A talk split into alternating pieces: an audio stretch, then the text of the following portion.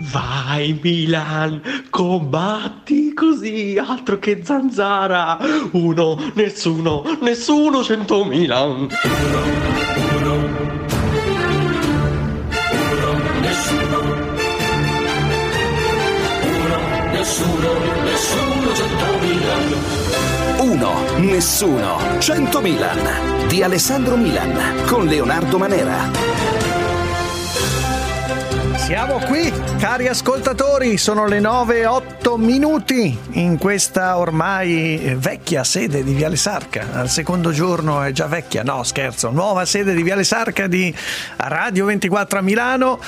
Vedo tutta la redazione schierata con Lorenzo Nespoli, Miriam Lucchetti, Elisabetta Fusconi, vedo anche in regia quel manigoldo di Pietruzzo La Corte, eccolo lì che sorride sotto la sua mascherina, ma che no, non sorride sotto la sua mascherina. Dovremmo comunque portare avanti questa idea di far condurre la conduzione, fare la conduzione 4.0 del nostro presidente della regione Campania De Luca. Stiamo mettendo a punto, forse nella nuova sede riusciremo, riusciremo a, questa, a fare questo esperimento di meta radio. Intanto voi chiamateci all'800 24 0024 oppure scriveteci al 349 238 6666 con i vostri WhatsApp eh, molto copiosi eh, che arrivano anche in audio oltre che in scritti. E allora vai, vai Pietruzzo. Mario Draghi probably is the best, the best, the best.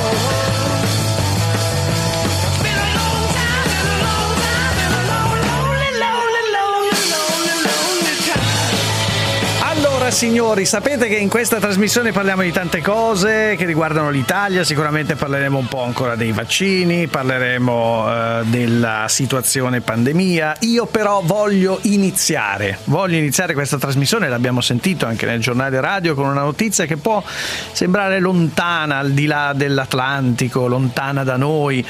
Eh, chi mi segue sa in realtà quanto sono legato a questa eh, battaglia, a questa anche vicenda storica, quanto Radio 24 sia legata a questa storia, perché vent'anni fa lo ricordano quelli che sono i fedelissimi della prima ora, seguimmo gli ultimi mesi di vita di Derek Rocco Barnabei, condannato a morte in Virginia e ucciso il 14 settembre 2000 eh, io personalmente ci ho messo vent'anni a scrivere addirittura un libro su questa vicenda che è uscito da poco. Mi permetto di ricordarlo perché il titolo, che un giorno lo dirò al mondo, eh, evoca proprio il sogno che aveva Barnabei e che mi diceva tante volte, cioè ar- arriverà un giorno in cui potremo parlare della pena di morte al passato.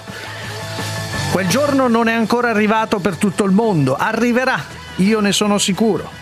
Ma ieri, dopo vent'anni, è arrivato quel giorno in Virginia. Il governatore della Virginia, Ralph Northam, è andato proprio lì al Greensville Correctional Center dove, dove ero anch'io vent'anni fa a testimoniare eh, dal di fuori la morte, l'esecuzione di Barnabei, è andato a vedere la Camera della Morte e poi ha firmato la legge che abolisce la pena di morte in Virginia e lo ha fatto con queste parole. Like many people, Come molti da giovane credevo all'occhio per occhio. Poi, crescendo, ho cambiato idea.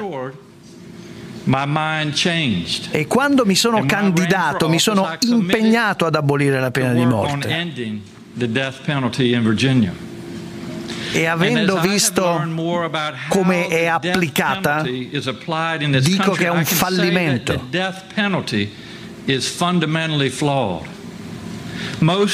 Di più, il sistema non funziona correttamente. right. questo firmo questa legge.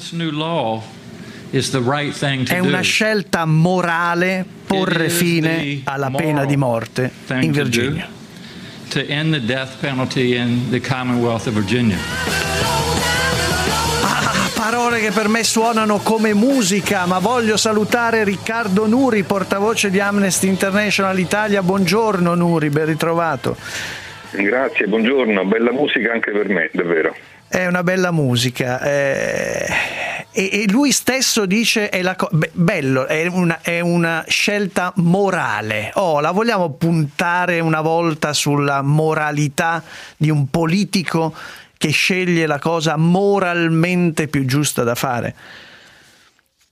Eh sì, perché cresce il governatore, crescono gli Stati Uniti e si pongono sempre di più questo problema, cioè chi sono io, quale autorità ho per decidere della vita o della morte di una persona con una giustizia che non solo è fallibile di per sé, ma che ha fallito e che ha mandato a morte innocenti, ha mandato a morte persone la cui colpevolezza non era provata, ha mandato a morte persone che non avevano i soldi per difendersi, minorati mentali, eh, persone condannate a morte da una giuria completamente bianca e loro erano afroamericani. Insomma, sono problemi morali enormi, quindi bene ha fatto il governatore della Virginia a portali.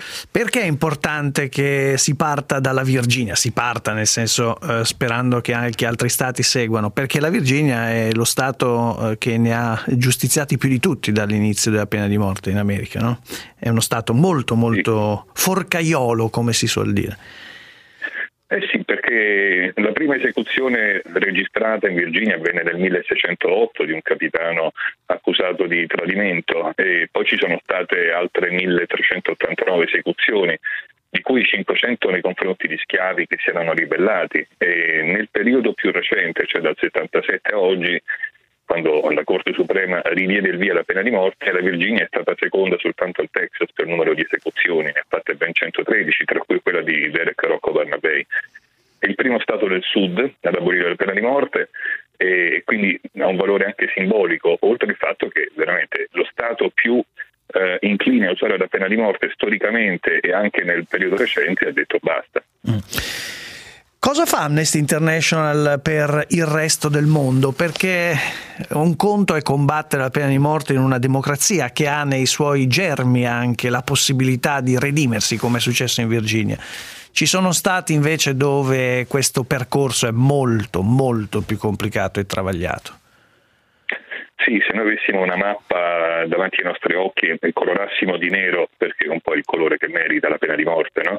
eh, i paesi o le regioni in cui c'è vedremo un'enorme macchia nera in Medio Oriente una grossa macchia nera in Cina, che sono paesi, forse con l'eccezione del Giappone, in cui non c'è solo la pena di morte, c'è tanto altro, c'è una società che non può esprimersi, eh, ci sono regimi autoritari se non dittature.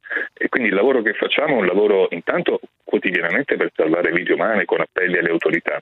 E poi lavoriamo sulle politiche abolizioniste, cioè l'Unione Europea ha una politica abolizionista e quindi nei rapporti con i paesi che hanno la pena di morte deve usare questa, questa leva.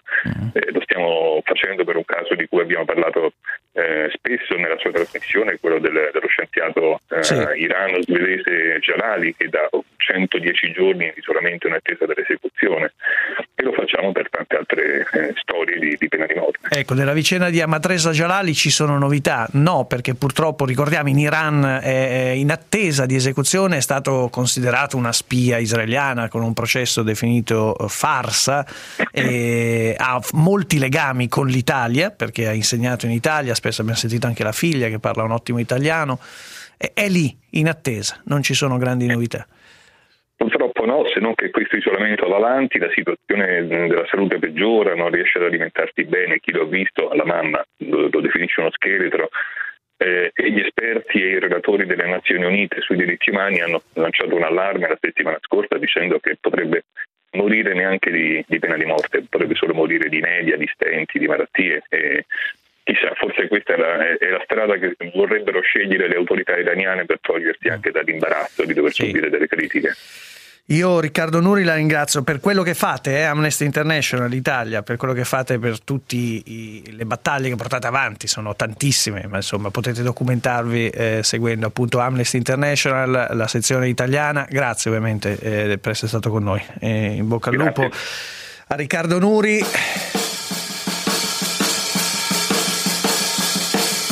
Volevo iniziare così perché è una storia a cui sono troppo legato emotivamente coinvolto.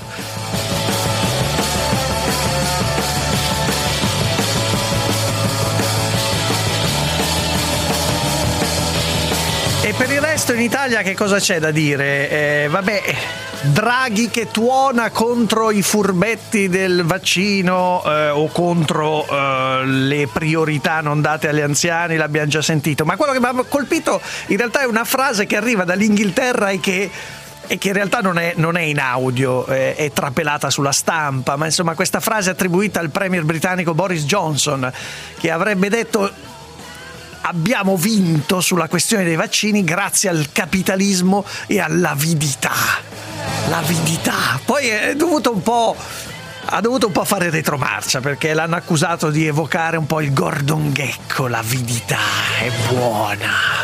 L'avidità, non trovo una parola migliore, è valida. L'avidità è giusta, l'avidità funziona insomma, pare che abbia detto questa frase, non proprio così, ma insomma abbia detto eh, noi ci siamo mossi prima degli altri, 20 giorni prima abbiamo prodotto il vaccino grazie al capitalismo, all'avidità.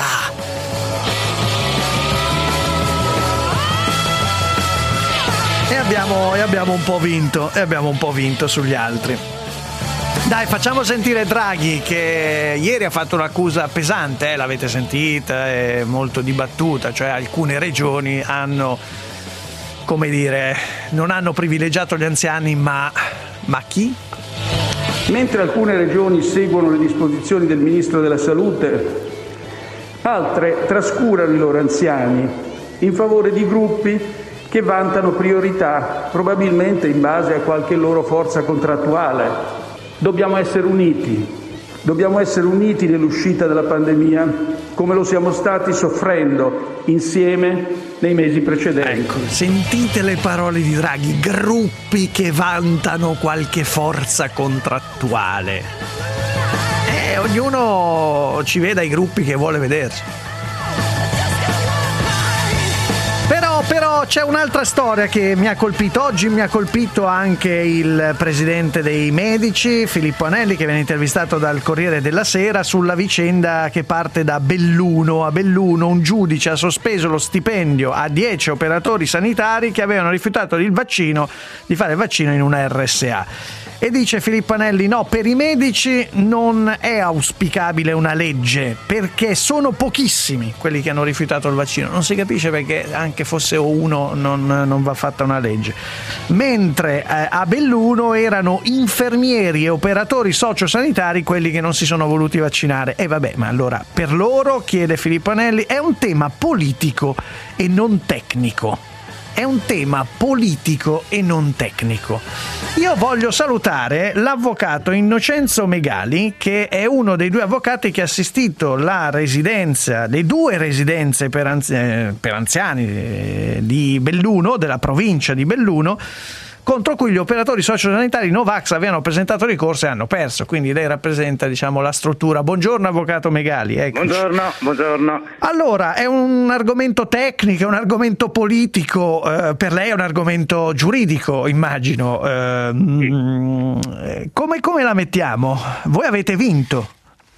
Ma noi abbiamo vinto, il presupposto oggetto di valutazione era se l'articolo 32 della Costituzione è tale da escludere un obbligo di vaccinazione mancando una legge apposita. e Sì. stabilendo che ogni trattamento sanitario deve essere effettuato sulla base di una disposizione di legge. Esatto. Quello che Eh, Ricordiamo che l'ar- l'articolo 32 della Costituzione eh, prevede proprio questo, cioè che qualsiasi trattamento sanitario può- deve essere approvato dalla persona, insomma non, non- non può essere fatto... prevede questo, prevede, Prevede il consenso. Qualifica, qualifica il diritto alla salute come diritto fondamentale dell'individuo e di interesse della collettività. Ecco. Io ho sostenuto per le due case di riposo che il fatto eh, che si costituisca un interesse della collettività comporta un necessario contemperamento del diritto alla salute del Perfetto. singolo con il coesistente diritto degli altri e con l'interesse della collettività. Quindi l'interesse della collettività in questo caso di pandemia, secondo lei eh, e secondo il giudice, anche prevale sul, sul diritto personale di, di- di esprimere il proprio consenso in qualche modo? Sì, perché eh, non deve essere posto a rischio la salute non soltanto altrui, ma anche la salute propria del lavoratore. E il fondamento di questa tesi è che nel nostro ordinamento esistono delle disposizioni che consentono di prevedere questa vaccinazione, non a carattere generale, non stiamo parlando di un obbligo di vaccinazione per tutti i cittadini, ma stiamo parlando di un rapporto all'interno RSA, quindi in una situazione del tutto particolare per il rischio di contagio che ci può essere. E nel nostro Sì. ordinamento ci sono disposizioni come l'articolo 2087 del codice civile che ha preso in considerazione il giudice del lavoro di Belluno e il testo unico in materia di salute e sicurezza nei sui luoghi di lavoro che presuppongono per lo svolgimento di mansioni delicate una idoneità lavorativa. Ma io adesso poi eh, la questione è, è tecnica, ma se vuole anche molto pratica. Ma com'è possibile che un operatore sociosanitario che sta a contatto con anziani in questo momento eh, dica, eh, cioè per carità è possibile che dica io non voglio vaccinarmi perché c'è la libertà di non farlo, però ma eh, che lavoro fai? Eh, voglio dire, vai a fare un altro lavoro. eh, Laddove c'è la possibilità di un mutamento delle mansioni, il problema non si pone, ma laddove si tratta proprio di prendersi cura della persona, non c'è possibilità di distanziamento e quindi il problema sicuramente si pone. Quindi ehm, il principio fondamentale è che il datore di lavoro deve raggiungere la massima sicurezza tecnicamente possibile. Oggi il Sì. vaccino è una scoperta che consente di raggiungere la massima sicurezza in questo momento scientificamente possibile. Questa è la tesi che ho sostenuto per le due case di riposo. Ecco, ma queste persone esattamente eh, in che situazione sono contrattuale? Perché leggevo sono state messe in ferie forzate, sono state messe a casa. Sì. cioè- sì, ferie si forzate. trattava, eh, effettivamente si trattava eh, al momento di valutazione da parte del giudice di un periodo di ferie. E che però E le finirà persone, con- poi. le eh. persone contestavano il, eh, l'assegnazione delle ferie da parte del datore di lavoro, nel senso che anche queste devono essere assegnate contemperando le esigenze dell'impresa con quelle del lavoratore. Il giudice del lavoro di Belluno ha ritenuto che in questo caso gli interessi della tutela della salute prevalgono sull'interesse del singolo alla scelta di un periodo di ferie in un Mm. Sì. periodo piuttosto che in un altro. Eh, ma quando finiranno queste ferie, avvocato, che Le succede? ferie sono finite, Ah, le ferie eh. sono finite, eh, finite le ferie sono ritornati al lavoro. Adesso poi il problema si pone mh, sotto un altro profilo, nel senso che quello che abbiamo sostenuto per le case di riposo è che ci sono disposizioni come quelle nel, nel testo unico sulla salute e sicurezza sul luogo di lavoro che prevedono che il medico competente aziendale debba valutare l'idoneità o meno del lavoratore. Adesso non so se in questo momento l'idoneità lavorativa sia stata valutata o Sì, meno. cioè mi sta dicendo comunque avvocato che le ferie sono finite e queste persone sono tornate al lavoro e di fatto non sono vaccinate perché non si hanno fatto questa scelta. Quindi eh, Sicuramente, al momento sì, sono ritornate al lavoro, esaurito il periodo di ferie. Sì. Eh, Quindi, quindi l'aspetto pratico è che sono, eh, hanno in qualche modo vinto anche loro, cioè sono sul posto di lavoro, in- spero non a contatto eh, con, con Eh, pazienti. L'aspetto, l'aspetto giuridico da parte del datore di lavoro è che, come anche ha confermato il garante della privacy e con alcune eh, deduzioni, alcune risposte pubblicate nel sito internet, che Mhm. ogni valutazione sulla idoneità lavorativa deve essere effettuata dal medico competente aziendale. Sì. Il medico competente aziendale, una Sceglierà. volta che ha esaurito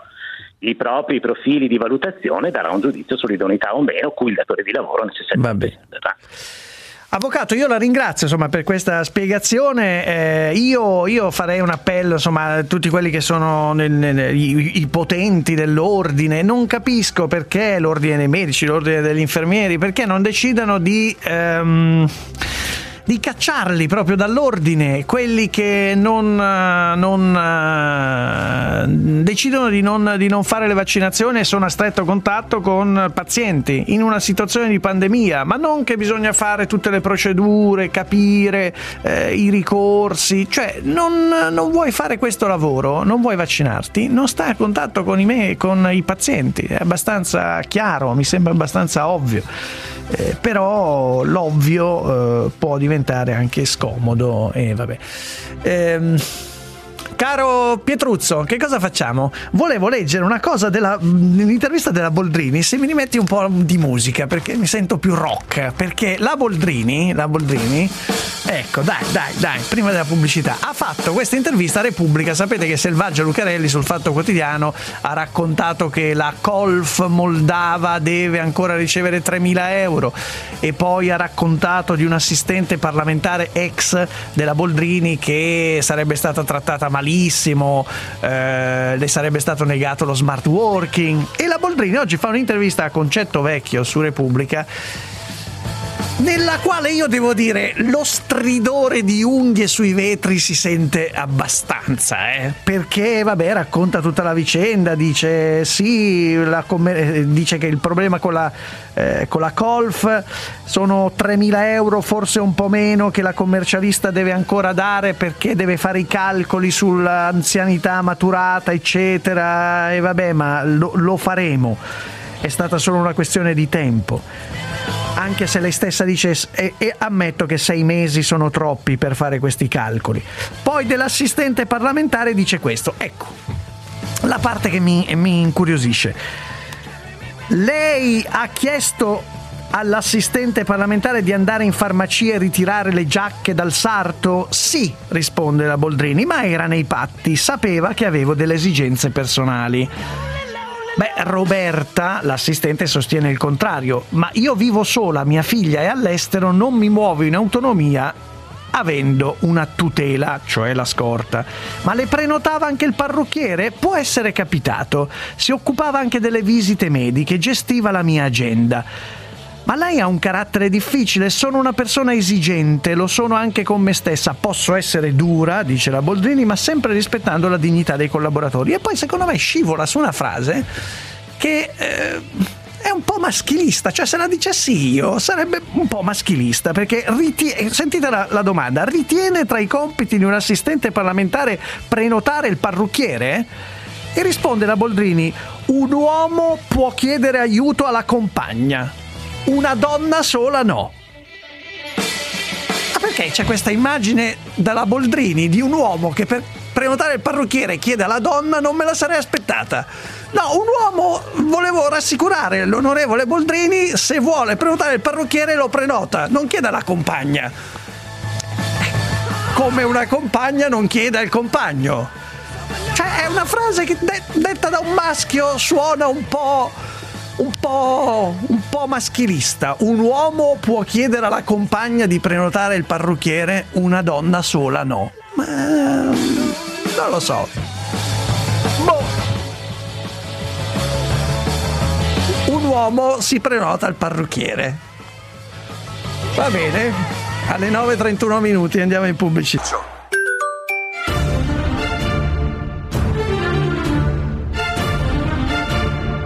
1, nessuno, 100 Milan.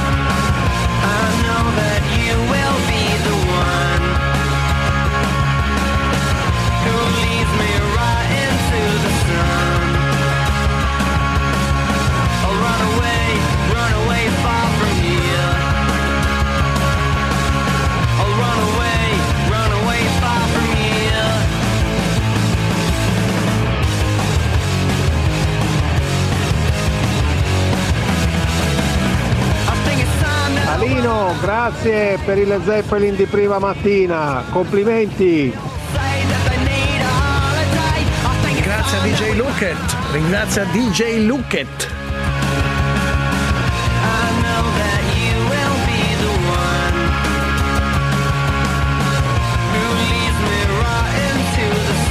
In Inghilterra 20 milioni di vaccinati e blocco totale di espatrio. Se questa è l'idea del post vaccino è meglio che ci abituiamo a una soft prigionia. Buona Pasqua.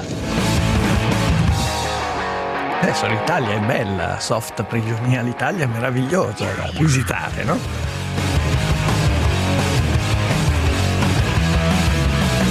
Sta dicendo che entro la fine di marzo partono le vaccinazioni per eh, i vulnerabili qui in Lombardia? Sono già iniziate le vaccinazioni Dottore, io non ne ho trovata una, non ne ho trovata Negli una di le stiamo già persona. facendo. Speri- eh, verificheremo davvero. E allora Verificheremo, Ve- verificate dottore. poi che ci mettete. Che- cosa ci mettete? Criticare Bertolaso, tanto No, mi pare dottore, che sia ma- uno sport dottore, abbastanza, abbastanza normale, no? ci Quindi conosciamo da troppo tempo, non, non è la non è una critica. Fate quello che volete. Assolutamente, dottore, senta, mi Va fa bene, arrivederci, buon lavoro. Dottore, le posso fare ancora una domanda? Così, e così se n'è andato Bertolaso. Allora, dal mio punto di vista, permettete l'intrusione, l'intrusione, buongiorno, buongiorno. Allora, sono Giampaolo, ho detto Geppo Garosio. Qual è il problema? Qual è il problema? Che noi italiani, parola di Garosio, partito super sovranista italiano, non ci siamo attrezzati per i nostri vaccini e se avessimo fatto i vaccini italiani sarebbero i vaccini migliori Eh sì, del Garosio, mondo però le faccio una domanda, Allora, Garosio, le, Garosio, le faccio una domanda, ma secondo lei l'Inghilterra come, come- come mai è meglio di noi? Garosio? Certo, ma è una domanda palisiana, è una No. domanda palisiana. No, però la risponda, risposta- risponda. Eh, allora, naturalmente, perché se ogni paese fosse attrezzato, e anche noi italiani, per farci i vaccini, ma scusi, noi Ma siamo o questa è una siamo non risposta, questa è una non risposta, ma risponda. Allora, no, risponda. allora, io le Eh, rispondo, lei- allora- no, lei allora, deve rispondere. abbandono lo studio, No, abbandono lo studio. Non ho detto, guarda che io ricorro ai vertici, ha capito? Lei- Ricorro ai vertici. ah, lei ricorre ai vertici. Terbone, Eh, chiamo Terbone e in 4 e in 4 e 2 6 la faccio allontanare dallo studio, ma per sempre. Ma si dice non per 4 e un'ora, 48 per il- però, 4 e Questo lo 48. dice lei, questo lo dice lei. Vabbè. Attenzione, pro- siamo o non siamo i migliori per esempio a fare i tortellini fatti in casa? Mi risponda, mi risponda a questa Sì, domanda. vabbè, ma ho capito, ma E allora, e allora, e siamo i allora? ma lei mi vuole dire che allora non saremmo stati in grado di farci anche i vaccini fatti in casa? E no, eh, perché siamo schiavi e servi di Big Pharma Eccola là, internazionale dei poteri eccola. forti di Soro. E allora, siccome siamo schiavi dei poteri forti di Big Pharma di Soro, non abbiamo voluto farci Soros. i vaccini fatti in casa e adesso Soros. siamo schiavi delle multinazionali, siamo Eh. schiavi di eh, Austria Genova e di tutti gli altri, va Austria bene? Genova, va bene, ecco, va bene, va bene. questa questa è la sostanza, questa è la verità, le verità non dette, le verità non dette. Sì, le E verità non dette però- di Garosio, certo, certo, certo, Sì, le verità non dette di Garosio. È arrivato sto facendo- a dirci le verità, è arrivato Sto Garosio. scrivendo anche un libro, Le verità non dette. Attenzione, Mamma chiederò la mia. prefazione a lei, tra l'altro. Le chiederò la prefazione. Sarà la facile, fare. sarà facile, So che me la farà volentieri. Una prefazione non si nega a nessuno. Quindi le chiederò la prefazione, Le verità non dette di Garosio. E queste poi, se qualcuno le vuole conoscere, acquisterà il libro. Dirà- diventerà diventerà Costo, un best- costo del libro, costo? Guardi, non è, è volgare la sua domanda, sembra che io faccia le volgare. Lei è una persona volgare, mi spiace, la devo bollare così. Va bene. È una persona volgare. La saluto Garosio, la saluto. Abbandoni lo studio, abbandoni lo studio, abbandoni lo Mi studio. rivolgo ai vertici. Si rivolga ai rivolgo vertici. Vabbè.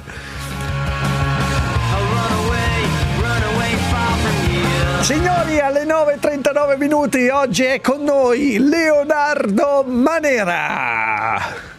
Ma dove sei? Al telefono oggi, al telefono normale, al Ma te- telefono te- normale. il caro vecchio telefono, ma come qua siamo eh, per la tecnologia, andiamo su Marte, oggi avremo eh, il ritorno di Marco Berri, il nostro inviato spaziale, e noi torniamo ai telefoni. Ma, I telefoni. Io tra l'altro ho un telefono a manovella. Non so, Non so, ho ancora in casa un telefono a manovella che ogni tanto ric- devo ogni tanto girare la manovella per ricaricarlo. E ricaricare, e ricaricare. Purtroppo oggi è andata così, ci sono problemi in casa mia e quindi devo utilizzare il telefono a manovella. Chiama il tecnico, che sono, belle- sono le migliori pagine di radio, quando poi suona il tecnico, viene su, ti fa pagare quelle 300-400 euro in diretta con la fattura o senza fattura, come sei abituato tu. No.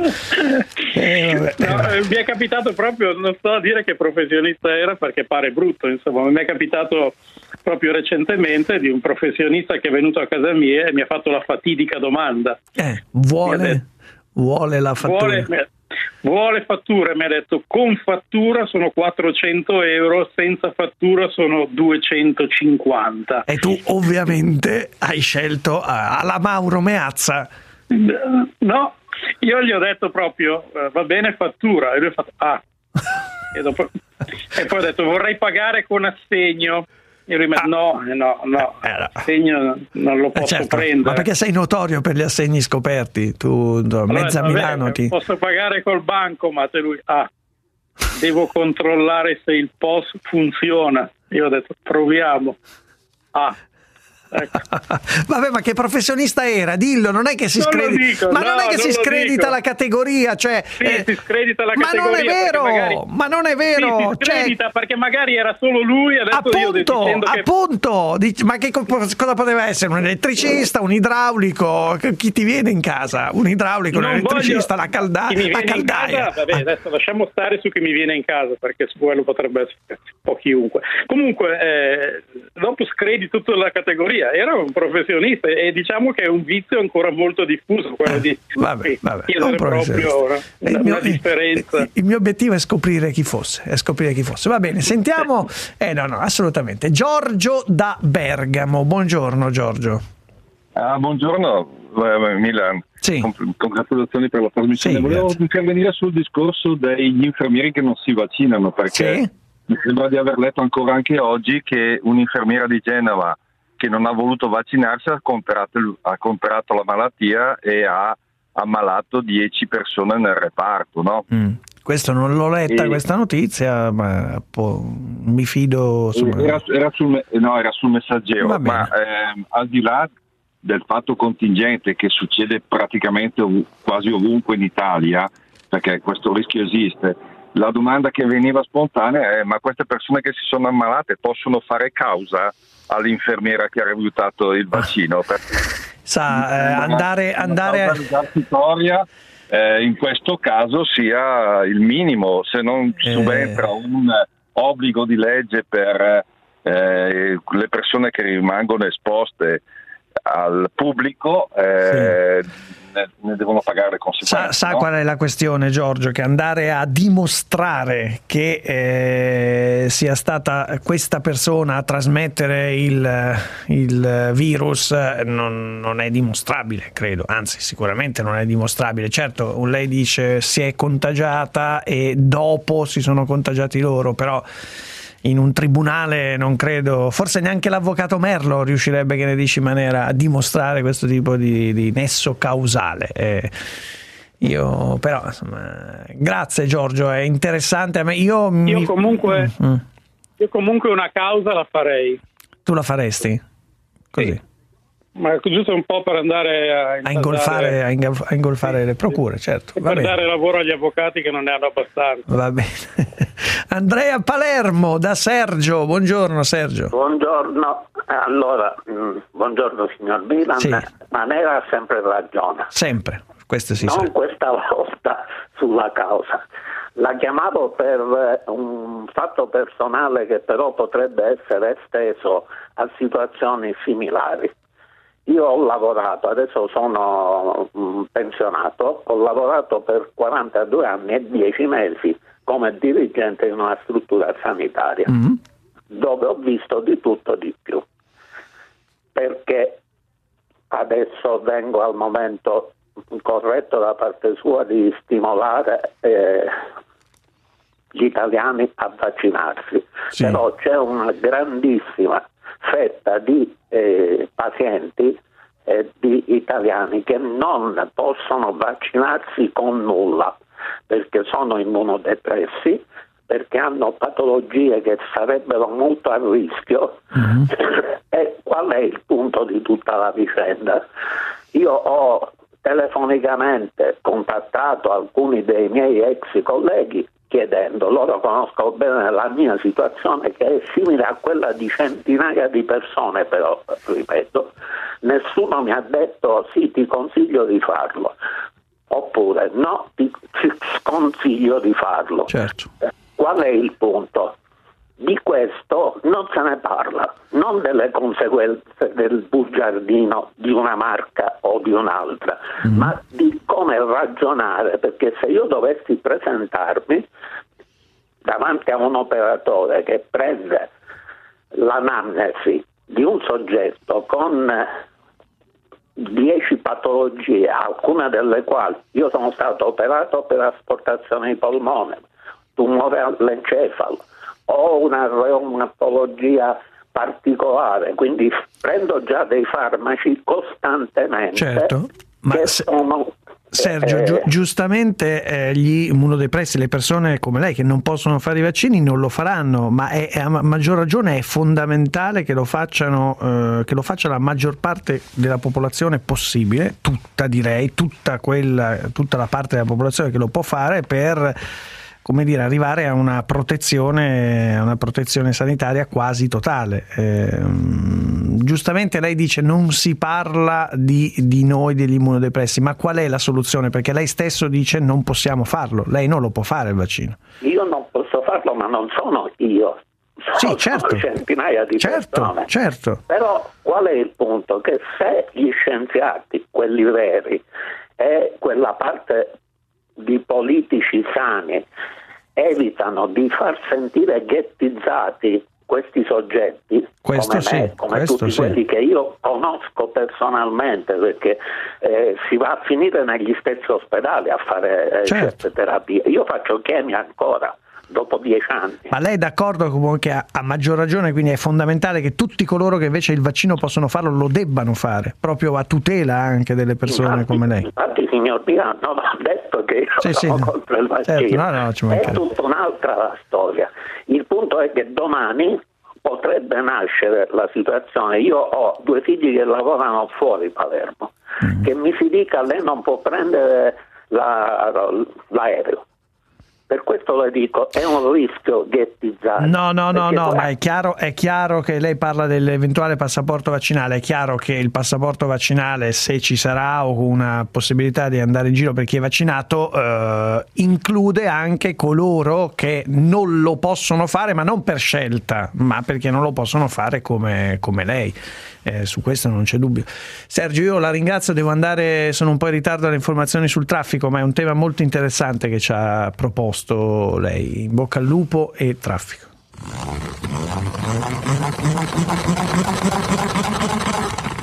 Antonio, il mio scolo insalata centrifuga non mi soddisfa. Resta sempre troppa acqua nel cestello. Mirna, ma allora tu non conosci gli scolo insalata centrifuga Draghi? No, sono nuovi prodotti per la casa? Certo, Draghi ha una soluzione per ogni problema e i suoi scola insalata eliminano l'acqua in eccesso, lasciando spazio solo all'insalata che vale, senza troppi giri di centrifuga. Grazie Antonio. Vado subito ad acquistare uno scola insalata centrifuga Draghi. Sono sicura che tutta la mia vita ne avrà un beneficio. Draghi, pa-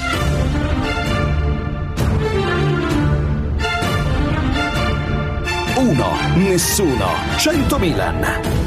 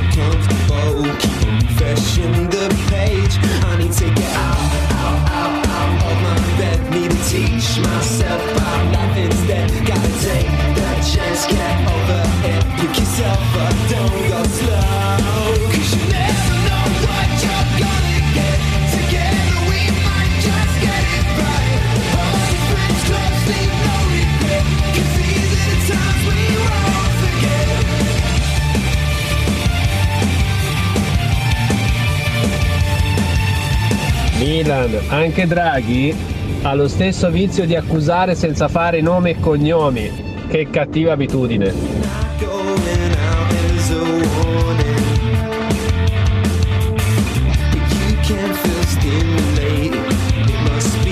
Draghi, passa chiudo.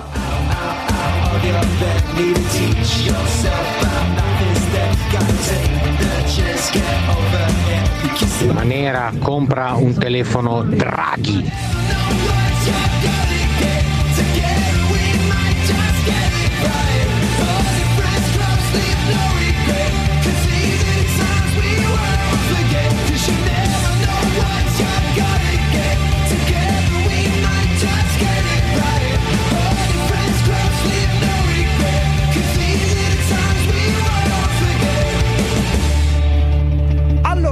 Allora, alle 9.51 minuti, il motivo per cui Leonardo Manera è al telefono è che ha trovato così il motivo per scampare, scampare dal suo lavoro, dal suo lavoro. di la no. verità, di la verità, non No. avevi lavorato, non avevi fatto i compiti, non avevi fatto i compiti. Non è vero, ho, ho scritto un bellissimo pezzo che riguarda gli elefanti, tra l'altro, oggi. Oh, mi sa Eh. che domani sentiremo un bel pezzo sugli elefanti, così ho come questo sospetto.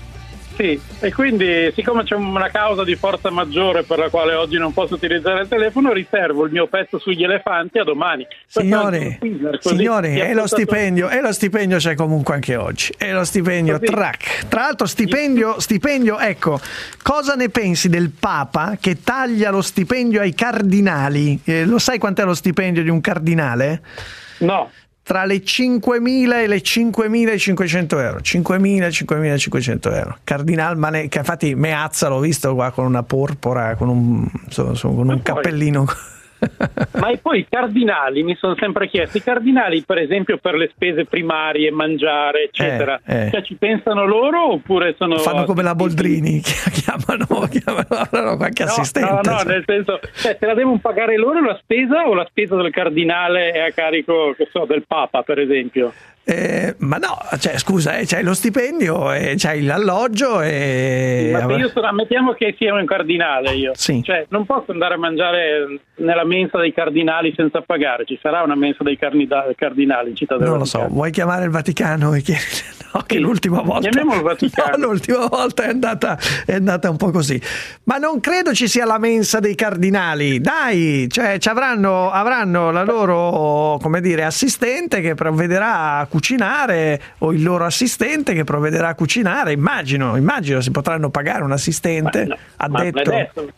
ma no, io per esempio non so, se- non so per esempio se il Presidente del Consiglio eh, a- quan- quando, mangia deve pagarsi lui la spesa o è previsto da... Ma certo, ma certo che cioè, secondo te Draghi va, va, che ne so, ci mette 20 euro di carbonara sul conto.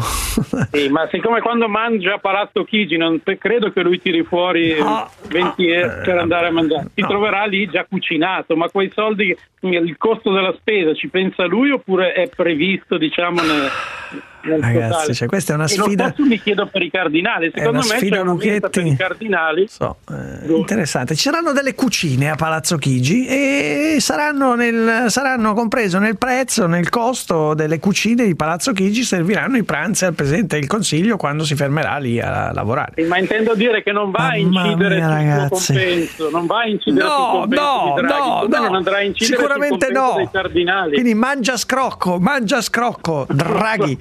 Mangia non lo so, io voglio sapere se i cardinali mangiano scrocco o no. E Questo Vabbè. serve anche per dare una valutazione sul taglio dei Esatto, loro emolumenti. Che 5.000 euro se pasti garantiti o, o- o no. E questo è un tema La fondamentale. incide, la spesa so. incide sul costo di una, di una famiglia. Paolo da Padova ha una risposta su questo? No, scherzo. Paolo da Padova, buongiorno. Buongiorno Paolo. Buongiorno, mi sentite? Sì, bene. Ehm, buongiorno. No, eh, volevo, scusate, incupire un secondo il tono. Volevo soltanto citare eh, dell'ultimo rapporto del Censis, come in realtà purtroppo, visto che ne parlavate in apertura, anche in Italia c'è un grosso consenso a favore della pena di morte, anche soprattutto tra i giovani di circa il 50%. Mm. Quindi volevo un attimo ricordarlo, molto scioccante secondo me. Eh sì, e poi in realtà eh. volevo intervenire sulla questione del- della vaccinazione del personale sanitario. Sì, sì. Ehm, vabbè, a me ha fatto diciamo sorridere la questione di Belluno, dove, era- dove poi alla fine è il risultato che queste persone tornate dalle ferie sono tornate semplicemente a Allora, lavorare. ma, ma ho ha detto, colpito anche me, ha colpito il finale, cioè adesso ci sarà il medico dell'RSA che evidentemente non darà l'abilità a stare a contatto con, però di fatto sono stati messi in ferie forzate che sono finite, adesso hanno ripreso il posto di lavoro, spero, cioè alla Ma fine... sì, infatti, cioè, tutti questi discorsi, eccetera, e poi sono comunque lì. Infatti, io avevo, avevo pens- avrei pensato a una proposta. Eh. Ehm, perché non fare in modo che questi il personale che sanitario, che comunque sono persone e vogliono esercitare il loro diritto di non Sì. vaccinarsi, alla fine non vadano a eh, lavorare soltanto con quei pazienti che invece sono vaccinati, Eh, lo so, che in realtà sono so. molti di più. Eh, però, caro, caro Paolo, non è, non è facile perché in una residenza rendo dove ci sono magari 30, 30 dipendenti, 20 o 15 non lo fanno, cosa fa? Non li metto a contatto. Uno deve intanto assumere altre persone perché eh, altrimenti sono sotto organico quelli che stanno a contatto con i malati. Guardi, adesso la nostra brillante redazione mi fa avere questa notizia da Lavagna, dal secolo XIX. Non so se sia il caso a cui si riferiva l'altro ascoltatore che parlava di un caso in Piemonte, non so se questo sia un altro. Operatore Novax in corsia, cluster di casi in ospedale a Lavagna. Ma perché non viene preso questo operatore proprio e allontanato? Dice guarda, ci dispiace, evidentemente non è il tuo lavoro stare a contatto con i malati in ospedale. E ci sono tanti lavori, se non vuoi vaccinarti ci sono tanti altri lavori da fare. Eh, No, però scusa, tu stai da- dando una conclusione ehm, così automatica che non è, detto, cioè non è detto automaticamente che il cluster sia dovuto a questo, questo le- operatore. io, io leggo, leggo la, la notizia Sì, come è ma data è sul... una intendo dire solo che non è una conseguenza automatica, cioè non è automatica, per- prima, sì, certo, non è, non detto- dimostrabile. non è facilmente probabile. Non è- no, che- non è assolutamente dimostrabile, non è dimostrabile mai. Come fai a dimostrarlo? Però Appunto, dico, tu lo stai dando come eh, assodato. No, il secolo. XIX lo dà per assaggiare. Cioè, Covid, operatore Novax in corsia, cluster di casi in ospedale a Lavagna. Eh, questo è il Eh. titolo, insomma. eh. Poi non lo so. Allora, ringraziando Paolo da Padova, non ce la facciamo Antonio da Verona adesso, ma ce la facciamo se ha pazienza, lo richiamiamo all'inizio della seconda ora di Uno Nessuno 100.000 quando Leonardo Manera si collegherà eh, non al telefono, vero? Eh no, devo rimanere al telefono Ah, oggi ah, per una pausa di forza maggiore. Però ho quindi- preparato un pezzo sugli elefanti. Che, Sì, che sentiremo domani, però, domani, perché oggi, oggi non, eh, oggi è- non, non è voglia di dire passi solo all'incasso come meazza, ma niente pezzo. Va bene, eh, a tra poco. Buffetti.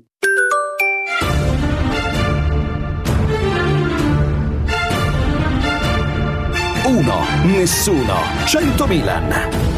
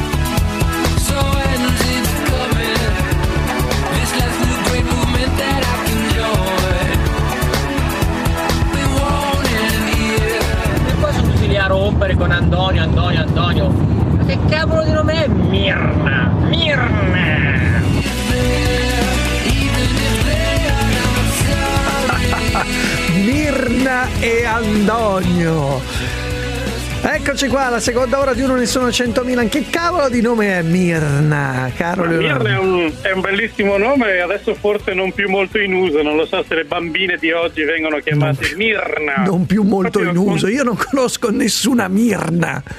Eh, Come no?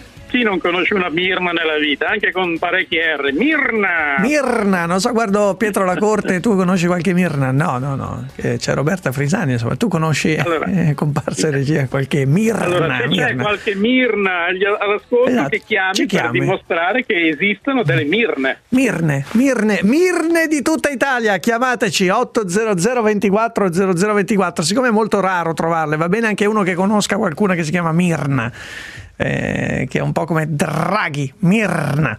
Va bene, c'è Andrea da Pesaro, abbiamo tanti altri argomenti nella seconda ora di 1 nessuno 100 Milan e gli ascoltatori, Andrea da Pesaro, abbiamo anche tanti personaggi che farà Leonardo Manera oggi al telefono, Andrea da Eh. Pesaro, sì.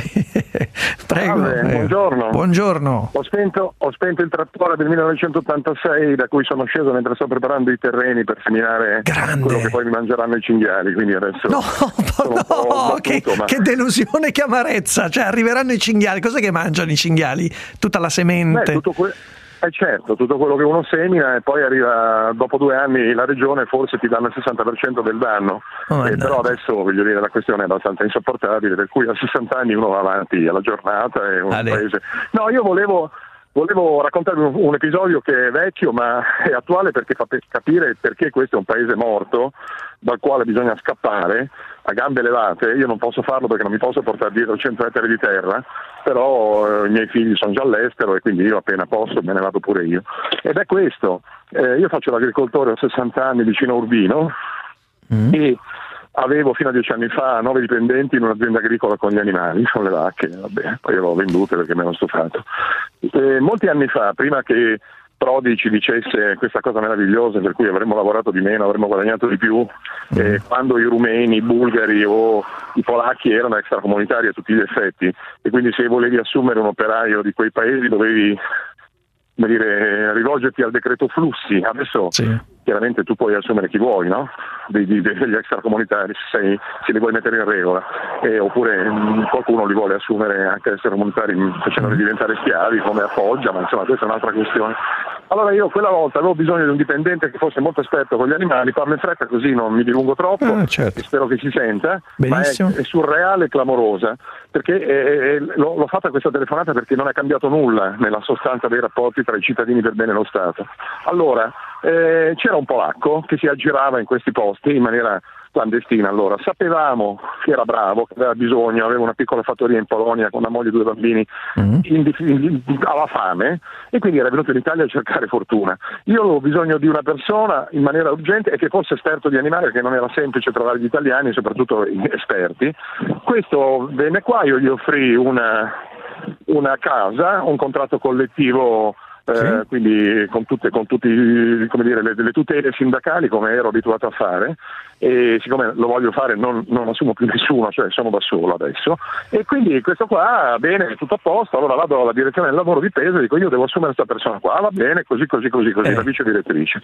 Po- porto i documenti di questa persona o quello che mi avevano chiesto, cioè che cosa faceva Sì, in Polonia bene, prima, no? ok. Ecco, e, e mi dicono no, guardi, non lo può assumere. Dico, ma scusi, come non lo posso assumere? Gli do una casa, gli do un contratto collettivo, sono in difficoltà, ne ho bisogno. No, perché questa persona in Polonia, qui siamo al, dunque, eh, faceva l'agricoltore e non faceva l'operaio agricolo. Ma scusi, abbia pazienza, non sarò La burocrazia, la burocrazia. Bene, no, no, eh, ma- magari fosse finita qua. Allora io ero giovane e piuttosto deciso, più di adesso, mi incazzai e dico, ah sì, non- come, come- co- chi devo assumere? Ah, dice, uno che abbia lavorato in una fattoria di vacche da latte. Ah, va bene, va bene, adesso ne troverò un altro. Sono andato a Senigallia, non ho alcuna di- difficoltà a dire quello che, che- perché sto, adesso vi racconto un reato pesante, ma dopo 20, 20 anni, 25 anni è prescritto, quindi ho deciso di dirvelo. Andai a Senigallia per essere un po' lontano da Pesaro da una signora polacca che faceva la traduttrice e le feci fare una serie di documenti falsi ok? Della stessa Di persona. polacca che, che non esiste, certo, Ah, certo. di questa persona con, con gli statini dell'Inps polacca che non esisteva, della fattoria di vacche da latte co- collettiva, no? Eh, tutto presentato, esisteva. tutto in regola, assunto. Tutto falso. Allora, Tutto d- io non lo so, falso, perché- però aspetti, eh, aspetti, falsi. aspetti, caro, caro Andrea, perché abbiamo un mezzo avvocato, tre quarti di avvocato, Leonardo Manera, avvocato Bonetti, è davvero prescritto secondo lei questo reato fatto dal nostro Andrea da Pesaro 25 anni fa? Io credo di sì, ma vorrei sapere com'è andata a finire poi. È stato assunto. Eh, per questo gli ho portato dei, bolli, dei bolli rubati con lo scanner dell'ambasciata No, ma, ma l'hanno assunto? L'hanno assunto? L'ha fatta, fatta L'ho assun- assunto, tutti Perfetto. contenti, cioè la stessa persona che una settimana prima avevano detto Ah, "Guardi che questo oh, dice, oh, adesso sì, stato- adesso sì che sono in Adesso regola sì, tutti i documenti. sì, quindi- ma lei è un 15 anni ha lavorato falsario. Ma lei è un falsario. Prego. Io sono un falsario per necessità, perché questo Stato, che non voglio dire cos'è, perché dopo non sarebbe prescritto se dicessi che cos'è, no, esatto, non no, ti costringe, se sei una persona per bene, a fare le- i, i falsi. Se invece sei uno schiavista a Foggia o dov'è, o, Vabbè, o a Foggia adesso non dica, non dica Foggia come eh, dire. scusi, e dov'è, la- e dov'è il, il, la- la- il, il- ghetto, il ghetto dove ci Sì, sono sì, 3.000 c'è, c'è lì, c'è- ci, sono, ci sono tanti luoghi, ci sono tanti luoghi in Italia. No, ma se lo dice a Foggia sembra che tutti quelli di Foggia no. Però è vero, è vero, c'è un problema nella capitanata, ci sono problemi in Puglia. Eh, e come anche in Calabria, come anche in altre regioni. Vabbè, ma Andrea ci ha raccontato una storia eh, a suo modo meravigliosa. Insomma, Eh, bisogna essere falsari, dice Andrea, per, per eh, mettersi, mettersi a posto con questo Stato. È comparso anche Simone Spezia, ragazzi. Ma qua in regia c'è, è comparsa una torta, c'è un assembramento praticamente. C'è un assembramento, cioè, è, è incredibile, è, è tutto Eh, così. Sei uno di quelli che fanno sempre la morale e poi ti presti agli per la- assembramenti. no, È per la verità- atteggiamento italiano. No, no, per la verità io sono al di qua del vetro, eh, quindi c'è un vetro che ci divide, ma là vedo anche gozzovigliare, vedo anche gente che si bacia, gente che si abbraccia, si sta- non è vero, sto eh, scherzando, Sì, dai. che poi so- quelli che fanno la morale a tutti poi sono i primi che se poi no, dopo, le do- dopo Travaglio scrive che a Radio Confindustria si fanno gli assembramenti. No, non è vero, non è vero, è una battuta infelice mia. Dai, andiamo al tra...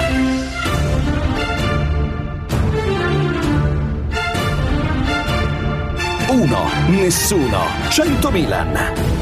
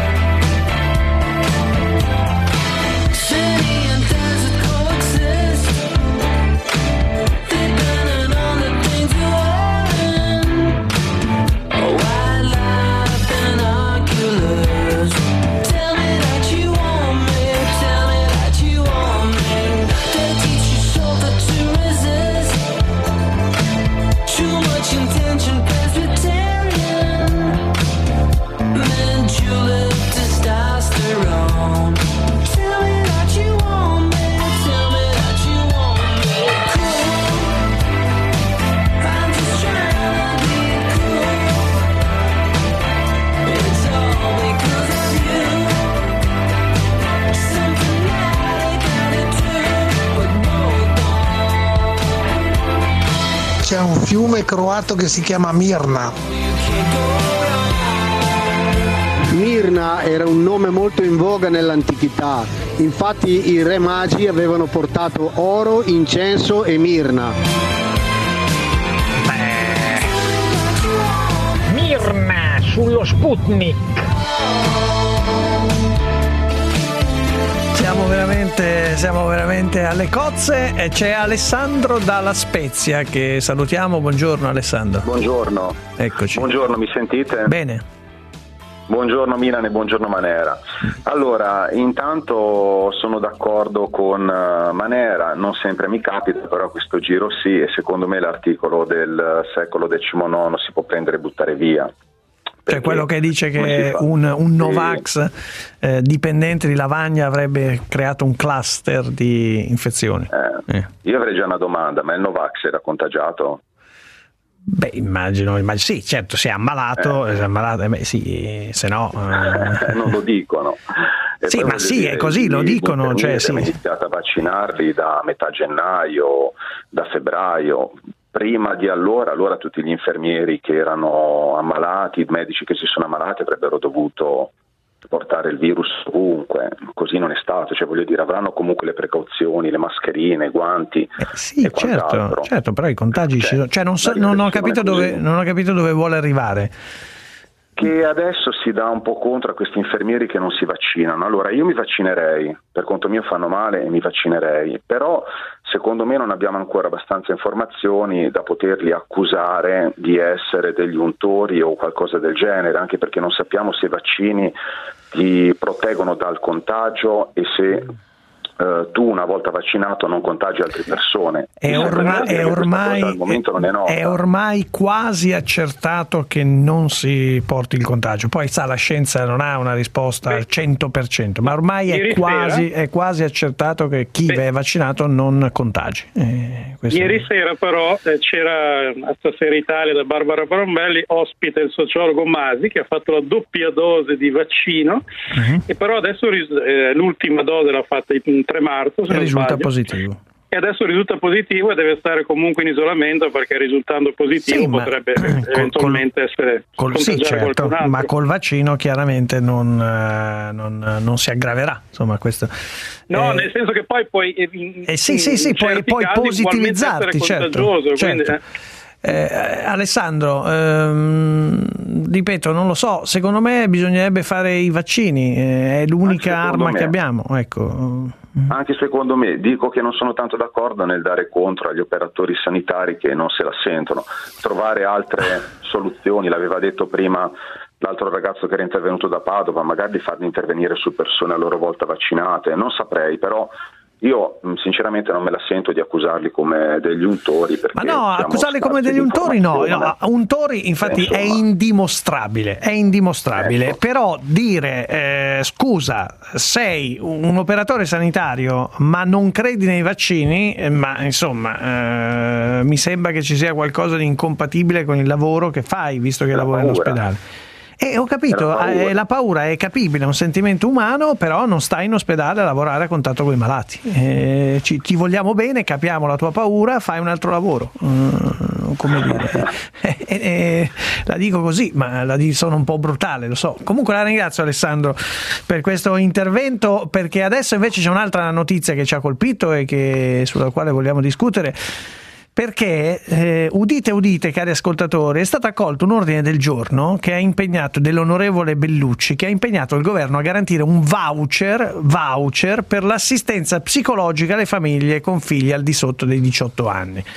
Cioè lo Stato certifica che questi ragazzi stiano un po' sbroccando, la dico con, eh, con eh, un termine che non è certo il termine colto che può usare Davide Rondoni, poeta che torna con noi. Buongiorno Rondoni, ben ritrovato. Buongiorno a voi, buongiorno a voi. Eh, la mettiamo con questa cosa? I giovani sono, sono bloccati, sono rinchiusi, sono, sono un po' incarcerati, Ma, eh, utilizzo questa espressione. E... Beh, bisogna mettere in fila un po' le cose perché altrimenti eh, tutto diventa un coriandolo, un coriandolare di cose. Eh, questi ragazzi hanno vissuto un anno e mezzo ormai eh, dentro una situazione tra il paradossale e con molte menzogne. Cioè, prima di tutto bisogna riconoscere che questi ragazzi si è mentito, nel senso che non si è raccontato una storia vera, hanno assistito a mille contraddizioni, hanno insomma tutte cose che insomma, chi è stato sveglio, chi ha dormito no, ma chi è stato sveglio ha capito che non è a fatalità, è successo un pipistrello, sono successe tante cose, c'è una guerra in corso, quindi è stato mentito. Hanno subito le chiusure in una guerra non dichiarata, si sono trovati a perdere possibilità, gli sono stati accusati di essere gli untori dei nonni e adesso ci si stupisce che soffrono e si dice beh soffri vuol dire che sei un po' malato, ti pago lo psicologo. Questo secondo me è orrendo, questo secondo me è orrendo. Sì, sì, sono, sono d'accordo, cioè è un cortocircuito perverso. eh, Eh, cioè, il, il fatto di, di accusa- di far diventare il disagio un disagio sacrosanto di qualcuno che ha vissuto restrizioni molto spesso incomprensibili e contraddittorie, far diventare questo disagio un problema di malattia eh, è l'ultimo modo per dire come ti comando. No, perché spesso, tra l'altro, Rondoni si è detto non bisogna indicare nessuno come untore, ma effettivamente, come ha detto, i giovani per eh, diversi mesi sono stati indicati come diciamo, gli untori dei nonni, coloro che non devono certo. andare a scuola perché sennò portano le malattie a casa, è cosa che hanno sempre fatto i bambini, da sempre. Tra, sempre. tra l'altro posso dire che in questo periodo, anche in questi giorni, mi è capitato di vedere fuori dai bar dei piccoli assembramenti, non mai di giovani, ma sempre di persone adulte, di cinquantenni, sessantenni, settantenni, molto più dei giovani che invece sono sempre stati indicati come gli untori. Ma infatti io appunto insisto su questo fatto che come si vede ormai insomma, diciamo così, in questi scontri sui vaccini è venuto a galla per chi ancora non ha capito che si tratta di una grande guerra geopolitica in cui il capo de- dell'America dice al capo dei russi sei un assassino, quello gli risponde siamo dentro una guerra. Poi ci è stato raccontato che è un pipistrello, ma siamo dentro. Quindi prima di tutto si è mentito. Quando si mente è chiaro che l'interlocutore lo stai già fregando e ai ragazzi si è mentito perché li si è messi in una situazione di guerra, tra virgolette, senza dire che era una guerra. E questa è una grande responsabilità, perché io capisco che un giovane possa fare dei sacrifici se gli si dice la verità. Se invece lo prende in giro i sacrifici diventano insopportabili. E I ragazzi hanno capito che c'è qualcosa che non andava, l'hanno capito tutti perché non sono mica scemi. No, adesso improvvisamente si, eh, i vaccini, quello va bene, quell'altro va bene, quello si fa, quello non si fa. Cioè, hanno capito che c'è una guerra geopolitica in corso e una questione economica enorme. Quindi Però penso scusi, una guerra dove, dove gli attori principali chi sono? Chi sono le, le parti contrapposte? Beh, io non sono un esperto di geopolitica, però mi sembra che quello che si, si sta vedendo si è visto che ci sono alcuni che hanno gestito il virus in un certo modo, i vaccini in un altro modo, una politica vaccinale in un certo modo, questi sono gli attori in corso. E poi insisto, è della settimana scorsa il fatto che il Presidente degli Stati Uniti dà dell'assassino al Presidente russo e quello gli risponde per le rime facendolo anche scivolare sulla scaletta dell'aereo, porta un po', porta anche un po' sfortuna la scena da, Sì, film. sì, devo dire, devo dire dopo, che, dopo che gli ha detto, 12 ore dopo che gli ha detto gli auguro ottima salute, io effettivamente ma- già questo mi ha messo i brividi. Putin che mi auguro ottima salute mi mette i brividi. Eh, infatti quello dalla scaletta. Però, no, lo dico perché siamo dentro un clima così, dove è chiaro che c'è un asse cinese e e in parte russo contro gli Stati Uniti, l'Europa non conta più niente, tanto che è l'ultimo a uscire dai, dai vaccini. Cioè, questo non c'è bisogno di essere un... No, va aggiunto questo, va aggiunto a questo, e vorrei da Davide Rondoni una lettura, eh, quello che ha detto il, pre- il premier britannico Boris Johnson, per la verità un pochino smentito, nel senso che è trapelata sui giornali questa frase che avrebbe detto abbiamo vinto questa battaglia rispetto agli altri grazie al capitalismo e all'avidità. L'avidità, no? che, che ci ha ricordato il Gordon Gecko. L'avidità è una cosa buona e giusta. La cupidigia. La La cupidigia. cupidigia, Beh, eh. io credo che l'avi- l'avidità in realtà sia la causa di molti di questi mali, o meglio, diciamo così, che una guerra di avidità il, il più avido vince, ma è una guerra di avidità che ha precipitato il mondo in questa situazione, per Mm. cui qualcuno che doveva arricchirsi l'ha- ha fregato gli altri, eccetera, eccetera. Quindi l'avidità è la causa. Poi in una guerra di avidità il più avido vince, però è una guerra che fa male a tutti, non è che fa bene. Quindi sì, Johnson ha ragione, però è una tremenda ragione. Del resto l'abbiamo visto, anche questo voi che siete osservatori attenti, adesso improvvisamente sono diventati tutti sovranisti. I vaccini sono, sono a casa mia e li tengo io. Cioè, come- cioè, no, quindi è chiaro che è successo, ecco lo dico per tornare al nostro tema, i ragazzi hanno vissuto una, una grande situazione di menzogna in cui hanno perso amicizie, rapporti, fisico, corpo. Adesso dagli anche lo psicologo, dice ma forse sei malato, mi sembra non Col so l'ultima voucher, beffa. col voucher. Cioè, piuttosto diamo il voucher alle famiglie che li portano a vedere Venezia. Diamo il voucher alle famiglie che li portano a vedere una cosa bella. Diamo il voucher alle famiglie che vanno una settimana in più al mare, se vogliamo aiutare i ragazzi. Diamo il voucher che facciano una bella cosa insieme ai loro amici, in un oratorio, in una palestra, in una comunità. in una- Ecco, questa risposta terapeutica al disagio mi sembra terrificante. Noi la ringraziamo Davide Rondoni, grazie davvero per essere stato qui con noi. Ehm, ci sono due ascoltatrici che vorrei, Rosa da Bergamo, Rosa, buongiorno. Buongiorno, Sì. buongiorno signor Manera, buongiorno signor Mila. Sì. Io volevo, sono sempre innamorata della vostra trasmissione, vi avevo chiamato a ottobre per gli auguri di Abele, che vi ricordate. Ah, che bello, Volevo, sì. volevo dire a Manera che gli è andato male il suo augurio perché siamo ancora insieme come matrimonio. Dopo 50 anni siamo Ah. Ancora visto, insieme, cui visto? mi dispiace non averlo accontentato. Ha capito, ha Però- capito Manera, insieme, insieme ancora nonostante... Sì, Sì, sì, sì, Sì, ma- ma sarà una vita da... Sarà una vita No. da separati in casa, immagino. No, no, Rosa, vada avanti, cosa ci voleva dire? Comunque, no, eh, io volevo dire che a parte siamo stanchi di continuare a sentire tutti questi vaccini, non vaccini, Sì, eccetera, anche sì. se io la mia opinione sarebbe stata quella di dover consegnare a ogni, a ogni comune la propria responsabilità per il, il vaccino ai propri abitanti, Eh. che forse avremmo risolto completamente la cosa. Però non era questo la di- quello che proprio volevo dire. Quello che volevo dire a Manera. Sì. Mi ha detto che sta cercando una certa Virna, non ha mai No, sentito il nome Virna. Mi- Mirna, Mirna. Mi- Guardi, allora Rosa, stia con noi perché io voglio salutare Mirna da Bologna. Mirna da Bologna. Ma, non è, ma è vero? È vero, Mirna? Sì, è vero, è vero. Il nome mi fu dato perché mio fratello, che aveva 20 anni più di me quando nacqui, era innamorato di Mirna Loi. Ah, di Mirna Loi, capito? Capito, Leonardo? E e da allora mi è rimasto. Eh beh, certo, eh beh, certo che le è È un, rimasto. nome che, è un nome che esiste, quindi, e tra l'altro mi ha No, mandato un esiste, messaggio. ci sono molte par- parrucchiere nella nostra, zo- nella nostra Parrucchiera, zona. dalla parrucchiera Diciamo che Mirna. si chiamano Mirna perché le ho viste, ho visto le insegne.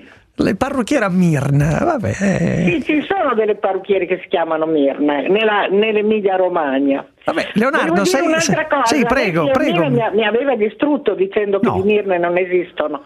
Io sono vecchia, però esisto ancora, Ah, per quello che ho telefonato. Sì, è sempre maleducato Alessandro Mira, è una Eh, sì, no, è sempre adorabile, però.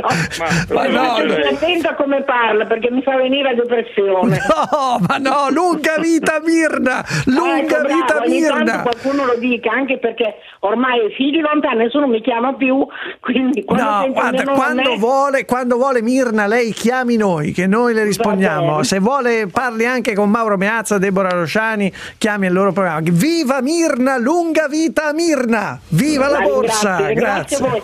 Siete molto simpatici, veramente. Grazie. Grazie e buona giornata. Tuo.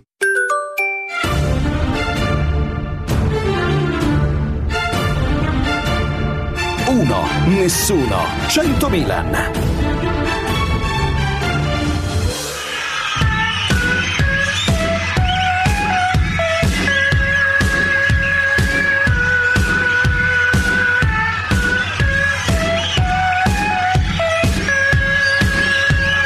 Che spettacolo, che spettacolo.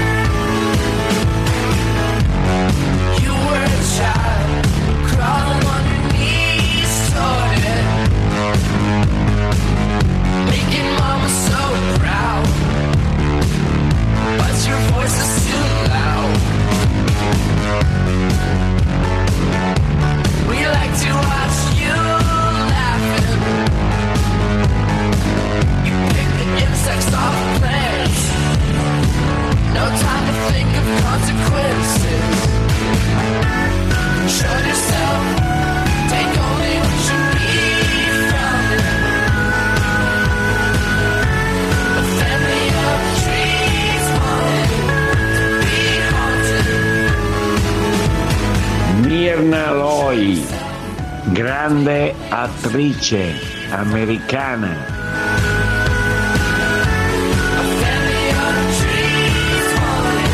Buongiorno, io mi chiamo Alfred e conosco alcune Mirne, non solo una. Vi ho venduto anche il folletto. Buona giornata! Buongiorno, chiedo scusa, però ritengo che l'ospite stia dicendo una cosa sbagliatissima. Il supporto psicologico non significa essere malati, significa riconoscere un disagio e dare uno strumento per superarlo. Mi sembra un'affermazione veramente antiquata. Sto sbroccando anch'io Milan, una partita IVA costretta a chiudere il negozio senza neanche un euro. Sto sbroccando anch'io, non solo i ragazzi. Siamo qui signore, le 10.39 minuti, è giovedì. E allora voglio dare il buongiorno per raccontare le sue avventure o disavventure al nostro inviato spaziale, il nostro Marco Berri. Marco! Buongiorno Alessandro, buongiorno a tutti. che Eccoci piacere qua. grande. Leonardo, ti- ti- mi, mi sto avvicinando alla tua prima esperienza di volo. Senti Allora. che lo dice con una certa goduria sadica, sadica anche. Guarda, questa settimana è stata. Allora, io, io non, ho, non so se hai idea di che cosa voglia dire imparare a volare con un aereo. No, no. cioè, allora, io adesso te lo racconto. Intanto ho conosciuto Luca Ferrero, che è uno dei consiglieri dell'Aero Club di Torino. Mi dice: tranquillo, ti stanno aspettando. Per cui vado a iscrivermi e c'era com- quasi un comitato di accoglienza, perché c'era il presidente onorario, il dottor Moriondo, col presidente Alberto Bannino, che mi dicono: guarda, sarà, sai dritto negli occhi, sarà l'esperienza più bella che, ti- che tu possa immaginare. Mi è venuto in mente subito Leonardo, Leonardo, esatto. con l'Exota in Me lo, me lo vedo, me lo vedo. Esatto, allora mi ha detto tranquillo, vedrai che sarà una passeggiata. Dicevo, ma passeggiata in aereo non è male comunque. Mi- allora mi, mi- mi avviano a Sara e, Leona- e, Le- e Loredana che sono in segreteria e mi dicono eccola qua, questa è la tua borsa da allievo pilota dove eh, tiro fuori, porca miseria che peso, circa, io li chiamo i quasi 5 kg di nozioni da imparare a memoria, sono circa 1700 pagine. Quindi la prima, la prima No, esperienza perché insomma, pilotare un aereo non deve essere insomma, come una, fare una scampagnata, ecco. No, perché uno pensa che sia come pilotare la macchina, non è così, eh, ma l'ho capito dopo.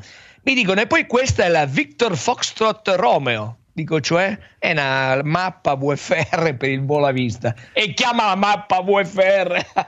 Però lì ho capito che una delle cose che devi imparare è un linguaggio nuovo completamente diverso. perché certo. quando... Sì, perché è internazionale, per cui chiunque, qualsiasi torre di controllo ti, ti capisce, questo è fortissimo. Però mi dicono, guarda, presentati il 20 aprile, presentati, devi fare la, la- la visita dell'emocromo, cioè la visita del sangue, e poi vai a fare la visita eh, medica dai, meni- dai militari. E dico, ah, beh, vabbè, insomma, e uno pensa perché devi fare la visita... Eh, perché dai militari? Dai militari perché c'è l'ENAC, perché sono, non so se sono più seri o sono più attenti, ma ho capito che eh, la visita del sangue, l'esame del sangue, io ho detto ma per vedere il colesterolo, per ve- no, per vedere se sei un drogato. Cioè, alla fine, Eccolo là, eccolo Eh, certo. là. Ho detto vabbè, non ho problemi. Poi alla fine mi dicono aprono le porte e questo è, è- è lui, Luca Ferrero, che è il tuo istruttore. Eh, cioè, scusa, eh, Riccardo Di Bari, che è il tuo istruttore. L- Riccardo mi dice: tranquillo, ci saranno due cose, teoria e pratica. Teoria, partiamo il 20 aprile se l'esame del sangue l'esame medico ti dice che puoi volare. Ci vediamo tre volte a settimana. Dovrai imparare i due libri che sono Teoria del volo e Manuale del volo. 1700 pagine. I miei 5 kg, 5 kg di, di nozioni, Ci- circa sono 100 ore di corso, 9 materie, quindi sono tre volte a settimana 100 ore di corso e poi con la pratica. E mi dice con la pa- pratica questo è l'aereo, mi porta a vedere un aereo, c'è un Papa Alpha 2.8, di cos'è? Un Papa Alpha è un Piper Aircraft, eh, pi- vabbè un Piper. Vabbè, insomma. insomma, un Piper. E lì devono fare 45 ore di volo, con- di cui 15-18 ore con l'istruttore. E a un certo punto mi dicono, e lì vedevo sorridere sotto i baffi tutti, pure le segretarie. Da solo. No, sì, a un certo punto ti diranno, pacca sulla spalla, cioè, va bene, il prossimo decolli e atterri da solo. Da solo. No, eh, e- e- più Ed è lì che entra in campo Leonardo Manera. No, perché solo Ma- Marco Berrino no, non vuole sentire. Intanto, int- intanto una curiosità. Quando si eh, pilotano i Piper, tu comunque indossi un paracadute dal quale puoi lanciarti in caso di problemi. No, Ma che no, paracadute! perché, no, perché ti spiego qual è il problema. È che il Piper, cioè, voli a 600-700 metri, 1000 metri, 2000 metri, cioè, non, non hai neanche il tempo di pensare. Esco dall'aereo e mi lancio col Ma poi paracadute. cos'è? Non so cosa fare, io abbandono il Piper e me ne vado. Ma io Guarda, la, sai che la prima cosa che mi è venuta in mente qual è? È che lui, l'istruttore, mi dice: Riccardo, mi dice, guarda, eh, dovrai fare il giro, poi a un certo punto dovrai controllare tu l'aereo intorno, che tutto sia a posto, esternamente, gli strumenti. ma anche solo la differenza, no? macchina, ed è lì che ho, concluso la mia giornata all'Aeroclub di Torino, invece controlli se c'è benzina. Perché se tu non controlli se c'è benzina con la macchina, al massimo ti fermi, capito? Cioè, in aereo. Anche lì, anche lì, ti- anche Eh, lì sì, ti- ti fermi. e lì ho pensato a Leonardo, perché io non potevo permettermelo, ma ho pensato a Leonardo, è l'espressione più, più consona in questa situazione, inizio a cagarmi sotto. Esatto, veramente. comunque ricordiamo che tutto inizia il 20 aprile, giorno 20 del aprile, compleanno esatto. di Leonardo Manera, cioè tutto, tutto- tutto si tiene, tutto si tiene. Se col Piper finisci il carburante, comunque puoi planare in qualche Sì. modo fino a terra. È la, prima, è la prima cosa, è la prima cosa che ho chiesto. Cioè, Non vai Sì, giù in picchiata planare. come un giapponese, No, un no, giapponese no, no. perché è una questione di importanza delle ali. È la prima cosa che ho chiesto. Dico scusa, ma finisco la benzina e fa guarda, non c'è problema. L'unica- l'unico problema è, è- è la pista, cioè Sì, certo, è, è se la sei lontano, se sei lontano. Però è meraviglioso. Alla fine veramente deve essere un'esperienza incredibile. E eh, mi dicono tutti che la prima volta che veramente sai sull'aereo da solo è un'esperienza che non dimenticherai mai, Mai. nella vita. Eh, Perché insomma. è meraviglioso. Comunque, insomma, comunque la prossima settimana invece ti racconterò una cosa non incredibile, di più.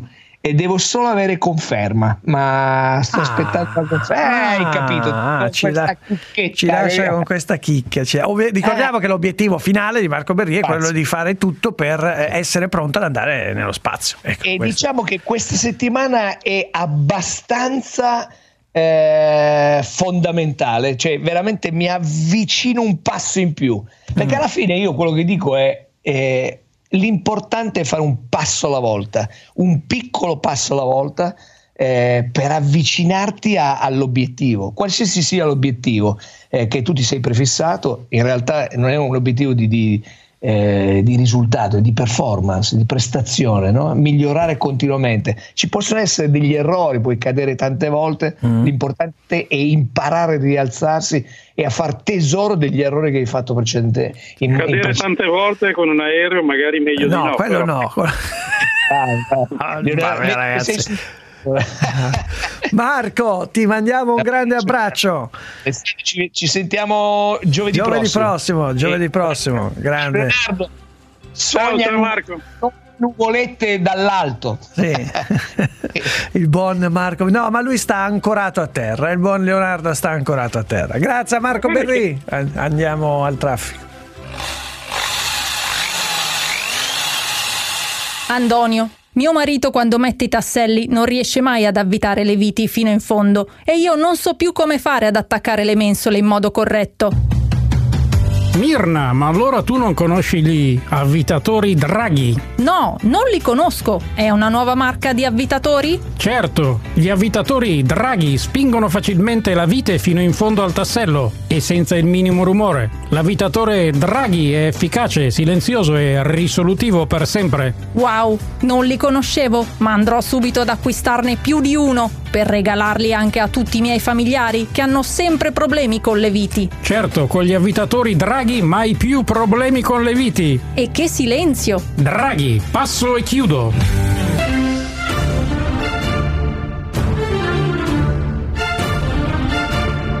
Uno, nessuno, 100 Milan.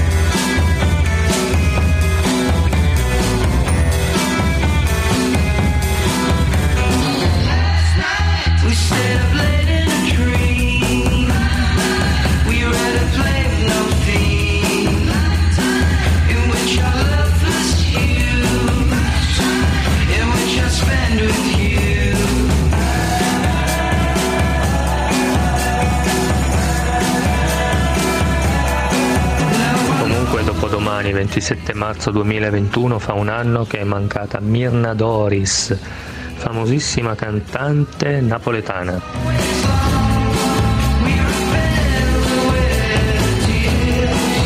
Ma l'elisir del eh, dottor Meazza è fatto dalla Meazza Zeneca? Forse funziona anche contro il coronavirus? Voi due meritate frustate col niccio di Boe. E vengo lì a Radio 24, in loco, in loco. Ci vorrebbero delle belle passate di niccio di boe, unto nell'aceto, in loco, in loco! Per noi, eh, Leonardo, soprattutto per te oggi, perché il motivo per cui è al telefono perché non vuole neanche farsi trovare eh, a far visita da qualche suo personaggio, questa è la verità. No, è un motivo, una causa di forza maggiore che Sì, mi impedisce sì, di utilizzare il computer. E siccome, diciamola tutta, diciamola tutta, siccome Radio 24 non si è ancora attrezzata per far funzionare eh, l'app sul telefono, eh, Stai dando, colpa, stai dando la colpa agli altri, stai dando la colpa agli altri. È sempre colpa degli altri. Sempre, sempre. questa è una regola italiana. Michele da Lucca, buongiorno Michele. Ciao, buongiorno a tutti. Ciao. Prego. Allora, io ho chiamato essenzialmente perché volevo un po' difendere la categoria a cui appartengo, che è quella degli infermieri e in particolar modo degli infermieri di terapia intensiva che dal primo giorno, come nel mio caso, sono a fronteggiare l'emergenza coronavirus.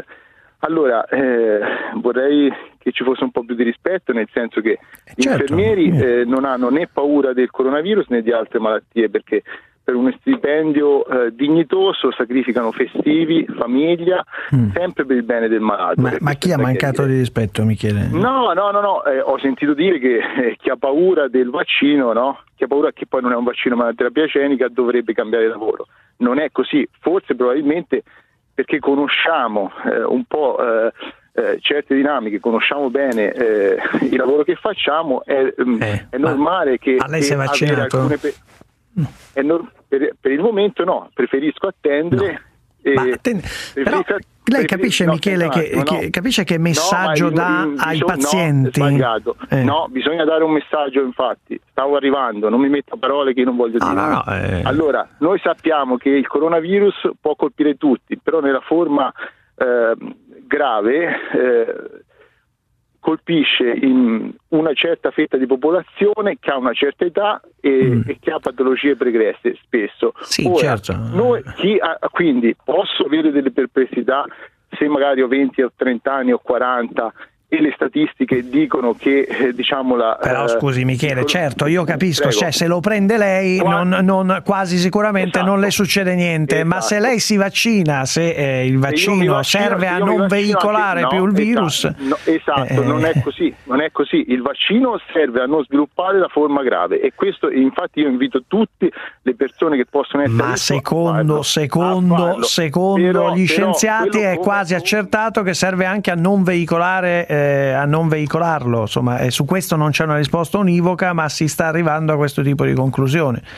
No, questa è la conclusione che voi propagandate. In realtà l'AIFA stessa dice che non ci sono evidenze per cui chi è vaccinato non possa trasmettere il virus. Infatti, infatti parlano di, di di- impongono di portare sempre dispositivi di protezione individuale anche a chi è vaccinato. Diciamo, non ci Mi sono sembra evidenze al 100%, ma è, eh, è considerato molto meno probabile eh, diffondere il virus. Poi le evidenze al 100% effettivamente ha ragione lei non c'è. Però eh, io chiedo anche il tipo di messaggio, cioè arriva un paziente o un, o un, eh, o un parente di paziente un po' impaurito che dice senta Michele mi rassicura sui vaccini e lei dice no non la posso rassicurare perché anch'io stesso non lo faccio. Cioè non è un messaggio molto... Beh, non, è, non è proprio così quello che sta dicendo adesso l'ascoltatore il discorso. Dice che il vaccino è molto utile per gli anziani, Sì, eh, beh, a prescindere dal lavoro che fa. Insomma, Cioè, allora arriva, la mettiamo così, arriva uno di 35 anni, dice eh, Michele, dice no, lei ha 35 anni, io non, so, glielo chiedo, dice io non lo farei a 35 È una- anni. No, io ho detto, io lo- ho, ho- no, io ho posto, un altro, ho, posto un altro, ho posto un altro discorso, ho detto la scelta di farsi o meno una terapia è una scelta personale. Io la consiglio vivamente a tutte le persone defedate alle persone sopra una certa eh, esatto. fascia di Eh, età. esatto. Cioè, ecco, Quale? poi quale, dire- quale dire- fascia? Quale, i da- sulla letalità ci sono dei dati eloquenti, no? Mm. Noi sappiamo che la malattia colpisce eh, come eh, tasso di mortalità le persone specialmente dagli 80 in su, ma io direi da sopra i 50, dopo il 60 lo dicono le statistiche, abbiamo delle indicazioni precise. Si, Sì. si vedono Sotto, lei dice bellissimo- sotto ha dei dubbi, sotto ha dei dubbi, dice non è, non è- non No, è necessario. Sotto, no, sotto dico che no, non dico che non è necessario, dico che è una scelta personale. Vabbè. Siccome non si sanno gli effetti a lungo e medio termine, quindi bisogna fare una valutazione pers- personale di, di- di rischi e benefici. Va Ecco qua, bene, va come bene, Michele, questa, noi siamo, siamo aperti, la ringrazio insomma, per questa testimonianza, se si vuole anche dall'interno, insomma da infermiere che dice non ho deciso al momento di non farlo, ho dei dubbi, anche perché essendo giovane, eh, insomma effettivamente la mortalità è attorno agli 81 anni datogli dell'Istituto Superiore di Sanità, vabbè eh, comunque. Concludiamo così la trasmissione, chiedo Posso scu- salutare invece Mirna, mm, Mirna, no, mi- no, Mirna. Joele Dix mi ha mandato un Ah, messaggio grande. segnalandomi che Mirna Cassis è una cantante siriana molto nota che attualmente vive in Italia.